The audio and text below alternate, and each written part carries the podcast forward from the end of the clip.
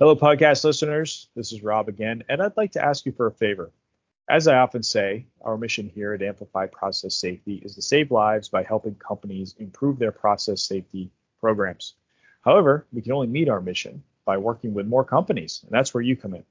If your company needs a PSM audit or perhaps needs help with a process hazard analysis, or maybe you don't know how to submit an RMP plan to EPA, let us know. These are all things that we can help with. At Amplify Process Safety, we are experts in all aspects of PSM and RMP regulations, including PHAs, mechanical integrity, management of change, and we also have lots of useful knowledge related to NFPA requirements, combustible dust, etc. So, if you or someone at your company could use our help or just wants to talk about some things related to process safety, please don't hesitate to reach out. Uh, whenever you want to, you can reach me on my direct line, 207 229 0862. And as I said, if you know of anyone who can use our services, please let us know. Till next time, be safe out there. Welcome to Amplify Your Process Safety, the podcast that provides the experience and expertise you need when it comes to process safety and risk management. Our hands on approach will give you the insight needed, whether you're new to industry or process safety, in a role where you interact with aspects of process safety, or an experienced process safety professional. Join us in our mission to protect people, the companies they work for, and the communities where they operate by making process safety knowledge available to all.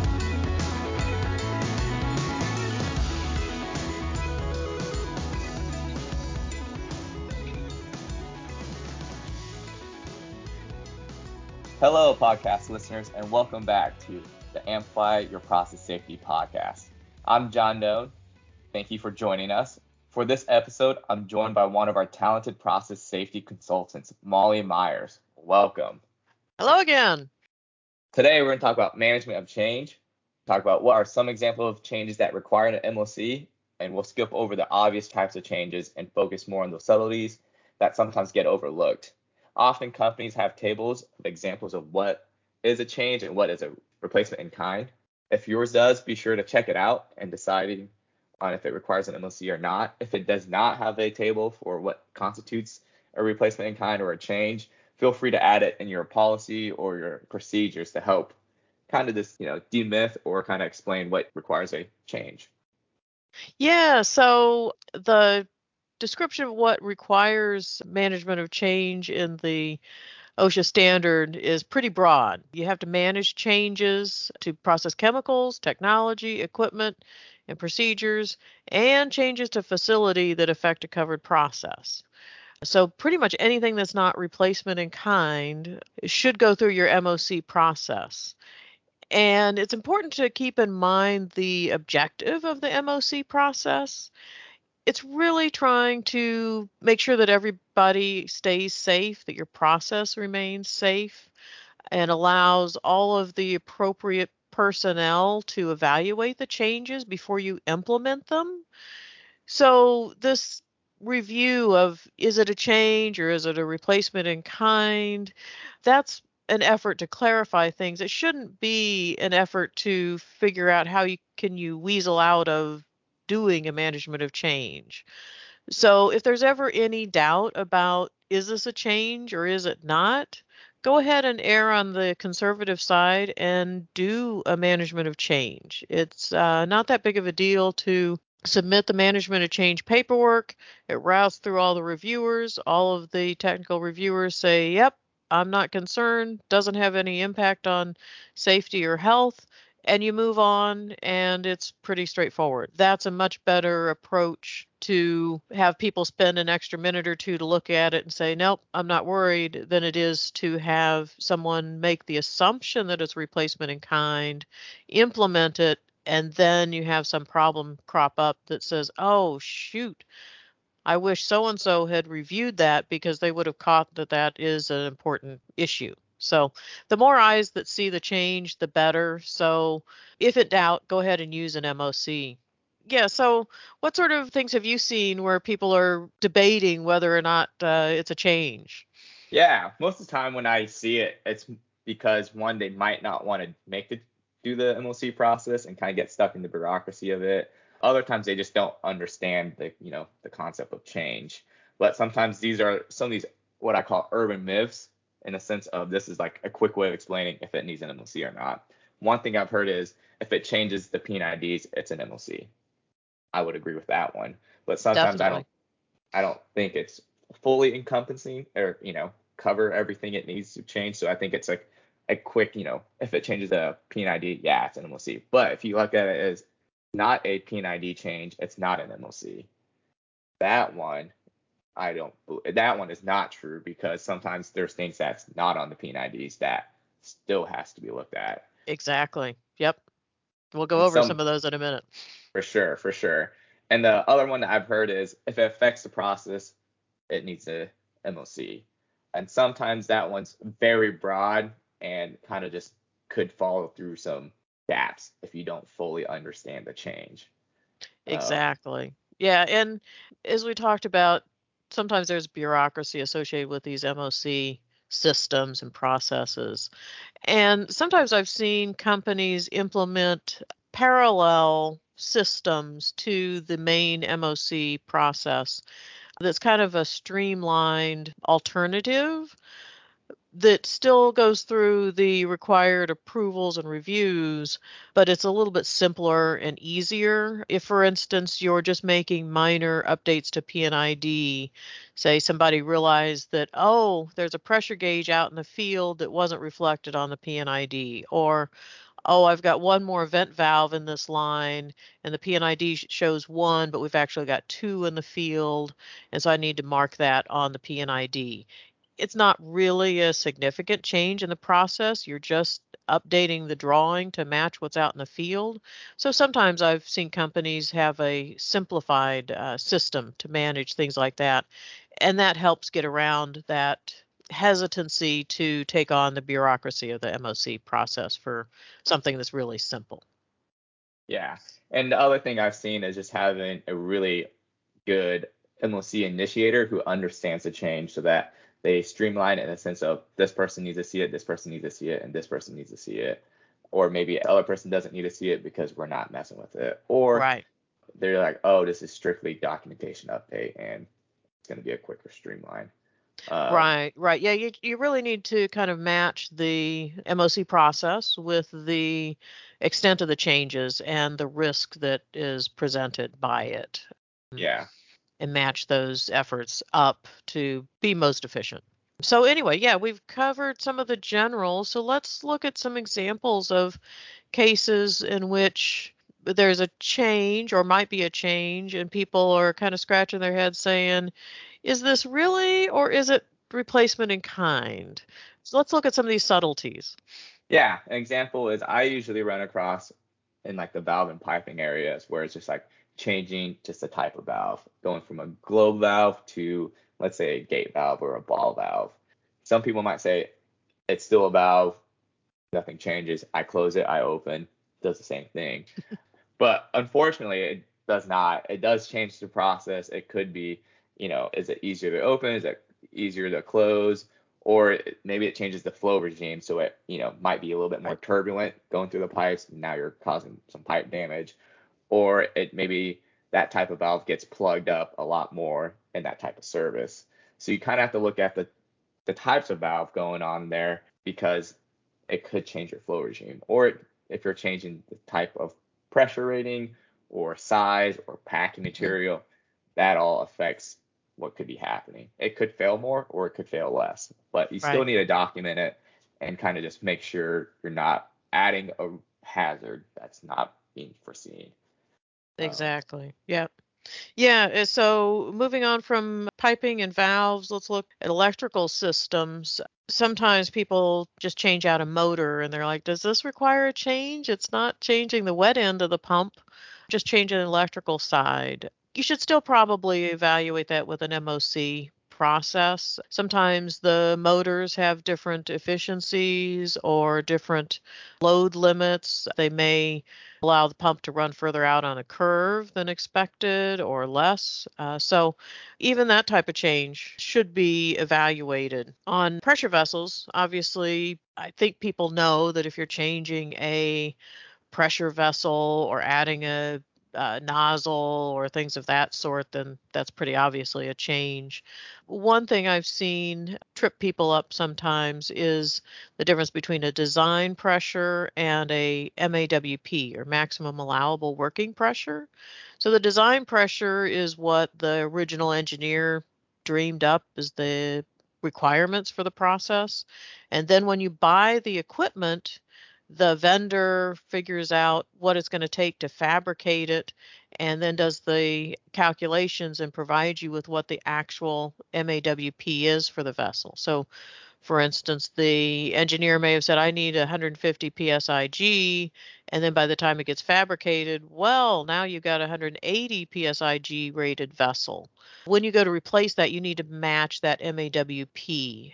Matching the design pressure doesn't do you any good because there's so many other parts of PSM that are keyed off of that MAWP that once the vessel's built, that's the important piece that you have to match. I got a question about that one, Molly. What if, let's say that vessel's been in service for 15 to 20 years and you get an inspection on it and let's say it gets re-rated? Yep. Yeah, good point. So yeah, that derate often it goes down. I, I don't think I've seen them go up, unless they they trade temperature rating for pressure or something like that. But yeah, anytime that maintenance gets involved and reevaluates the pressure rating for a vessel, then that definitely needs to go through an MOC process. It's not changing the physical vessel out in the field, but it is changing the rating of it, which could impact things like your pressure relief design or your PHA risk assessments. So, good point. Yep. Perfect. The next thing I want to talk about is just heat exchangers or shell and tube exchangers or air coolers. One thing that people not might not realize is depending on the service, your tubes could get plugged. It could be from sand, it could be from dirt, it could just be from trash, you know, just right. Or or it could be that it sprung a leak and maintenance decided, oh, we've just got a handful of tubes, let's plug them intentionally. Yeah, so it doesn't get worse and let's get back online so you know keep production going.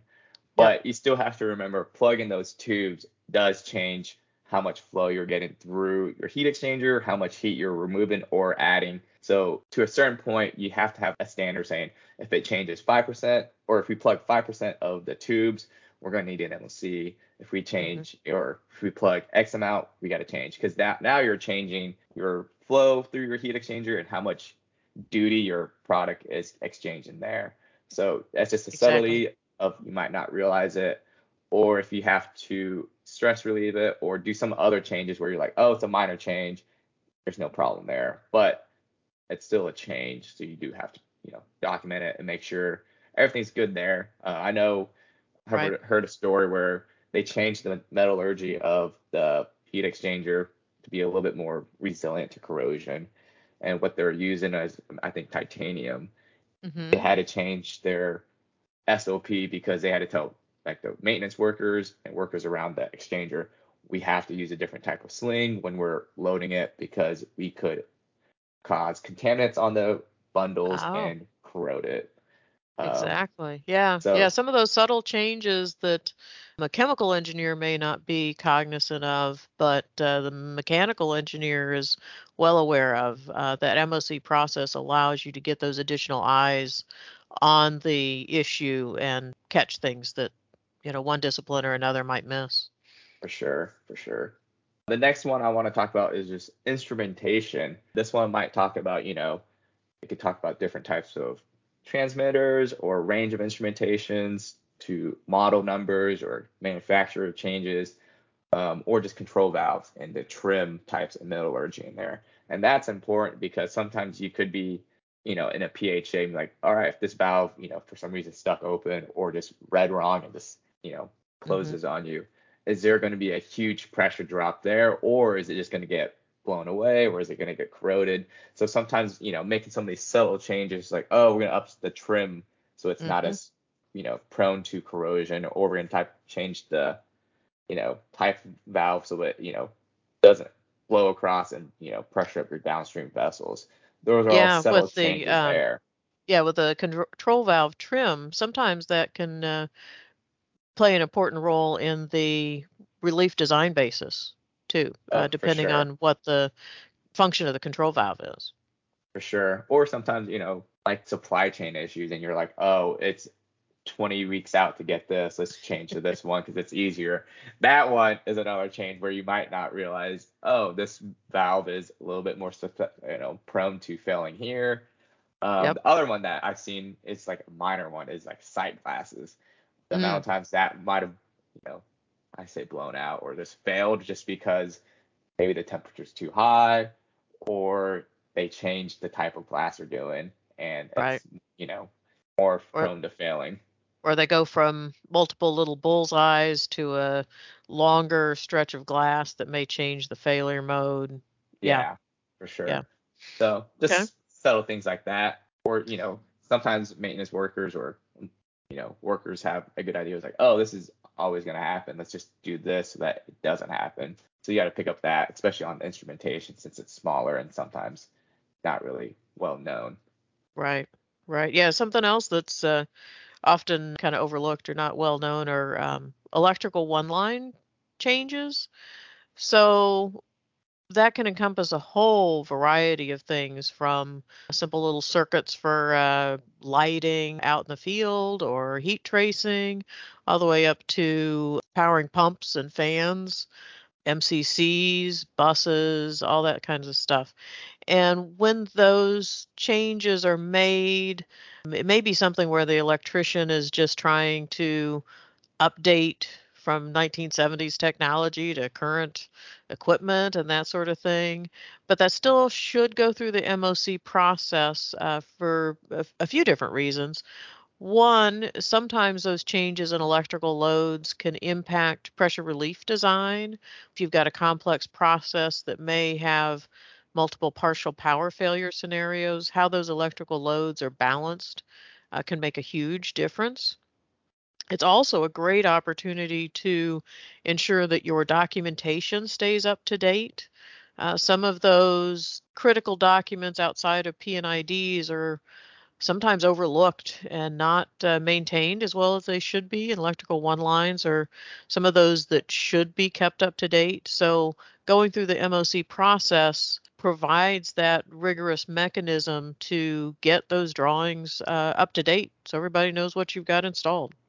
For sure. And this kind of goes back to that those urban myths I've heard about MOCs. It's like, does it affect the process or does it change the P&IDs? Those typically wouldn't affect the process or P&IDs in like a direct way, but Right. in a indirect way or just systematically, they do play a role. Um, so that kind of goes back to that urban myths discussion we had earlier in this podcast of just because it doesn't effectively directly, you know, change the process, it does affect the process safety management. system. Exactly, exactly. So let's move on to more process specific changes. Some of those include changes to chemicals or your catalysts. And you may think, well, they, I just use this chemical for cleaning, for maintenance. You know, we finish the process and then we do a cleaning cycle. And I'm changing what sort of acid I'm using for my cleaning or a solvent or something like that. You still need to run those through an MOC and take a close look at inadvertent mixing tables to make sure that you're not introducing something that could cross contaminate or create a hazard if it mixes with something that's left behind. Same thing goes for catalysts. If you're changing a catalyst, maybe just a brand or something, the reactivity may be different, how it responds may be different, and how it's loaded and handled, and the PPE required for um, charging that may differ. So make sure to take all of those types of changes into account with your uh, MOC process. Yeah, and on that one, I've also seen it accidentally change the maximum uh, intended volume or inventory of Mm. chemicals, or if you added like a chemical injection, you just added a chemical in an area that's might be very flammable, or there's a lot of just flammables in the area, so it changes your facility siting. So I've seen Yep. changes like that as well. So it's just not what happens to the process, but in the PSM covered area as well. Okay. And the other thing I like, you know, talking about chemicals is kind of just your operating changes or procedures that might happen this one I've seen a few times. Let's say you have someone from corporate who's like, hey, this feedstock's cheaper. Let's try this out, you know, and let's try it out because it's cheaper and our margins will be better. But changes like that end up having some repercussions people don't realize. It could be like crude, where you get heavy crude or light crude or sour gas or sweet gas. Sometimes your process can't handle it. You know, mm-hmm. let's say you have some contaminants where your range is like we could handle from 0 ppm to 10 ppm, you know, in parts per million, or it goes from we can handle this light stuff, but this heavy stuff we can't really separate. So there's subtle changes where someone from, you know, corporate might not understand. They might see it from a financial benefit, but your equipment mm-hmm. can't really handle it. So right. stuff like that requires an MOC so your engineers could be like, yes, we can handle this extra right, contaminants. Or Sometimes those um, uh, feedstocks will impact your pressure relief design or your metallurgy. You might end up with significantly more corrosion happening than you were expecting. Yeah, it's cheaper for a reason. It's probably because people can't handle it. Uh, so right. just things like that to look into, especially on feedstock, or if uh, your vendors end up changing difference, especially if you're like in oil and gas and you're on the midstream midstream or production side where this field's turning sour or this field's changing over time. Just be more aware of what's going on and just making sure your system's rated for whatever's going on there. Some other ones is, you know, maybe you're a chemist, you're a lab people are like, hey, we got this new recipe we want to try to, or blending we need to do because it meets specs better or it does whatever, it meets whatever goal better. That still, you know, some subtlety like, oh, let's just add a little bit more of this or less of that, and it should be good. Mm-hmm you still need to do a MOC just to evaluate is there a risk I'm taking on here that I'm not aware of. Right, right. That that may be a good opportunity to do a temporary MOC if the chemist wants to try something out. You know, they're at a lab scale, it looks great. They need to try a larger batch size and they want to run it on the main production line, but they're not sure it's going to be a you know a, a good product or a good uh, approach set it up as a temporary moc and let them run one or two batches but make sure that that gets reviewed before they just pop out and uh, say here can you run this for me oh for sure for sure yeah. Also, on operational changes, if, say, somebody wants to slightly increase a temperature or pressure or something like that, that's where those operating limit tables come into play. If you're already spelled out that says, yeah, I can run this between 100 and 120 C, and you change your set point from 105 to 110, you're still within your approved range and you don't need an MOC.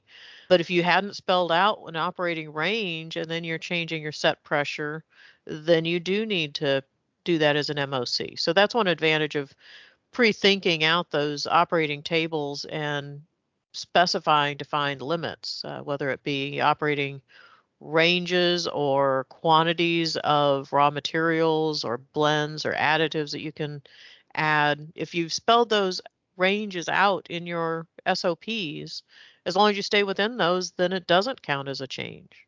For sure. That's the same with piping standards as well. If you have that spelled out of this service is what we are going to use. And if you deviate from that, you're going to need a MOC because now you have to re- evaluate what the hazards are if you change your piping specs or right. deviate from your piping specs.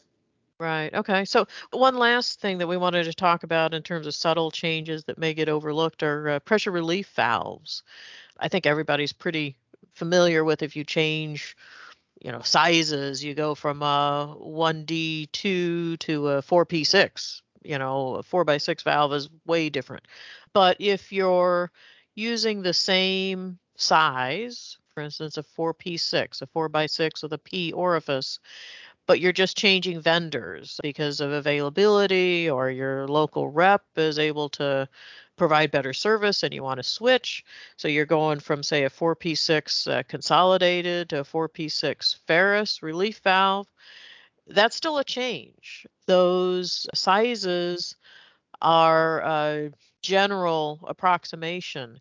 But when you get down to doing the actual relief calculations, the flow coefficients and uh, sometimes pressure ratings, for, especially for back pressure ratings, can be different between manufacturers. And so those brand changes, even though it's the same size, uh, still needs to be considered as a change.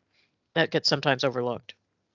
Nice. That's something that I probably could have overlooked if I didn't know that. Yep, that, that's a reason you get a lot of different people reviewing these MOCs. The more eyes, the better to make sure that you don't miss something. For sure. If you have any questions or comments about this week's episode, or if you have like, what about this? Is this a replacement in kind, or does this need MOC? Feel free to shoot us an email. If you have any questions about process safety related, we'll love to hear from you. Send us a voice message using the link in our episode description or shoot us an email to podcast at amplifyconsultants.com. Yeah, so we talked a little bit about some subtle changes for MOCs, but if you want to learn more about just some basics of management of change, you can take a listen to an earlier episode number five or our back to basics part four which cover general information about mocs and then a more recent episode 48 talks about using the moc process to cover organizational changes. So take a listen to the, some of those other podcasts if you've got additional questions about management of change. Thank you for listening and until next time be safe out there we appreciate you joining us for this episode of Amplify Your Process Safety. Head to our website, amplifyconsultants.com, to find our show notes and other resources. Thank you for joining us in our mission to ultimately save lives by advancing process safety right here on Amplify Your Process Safety. Until next time.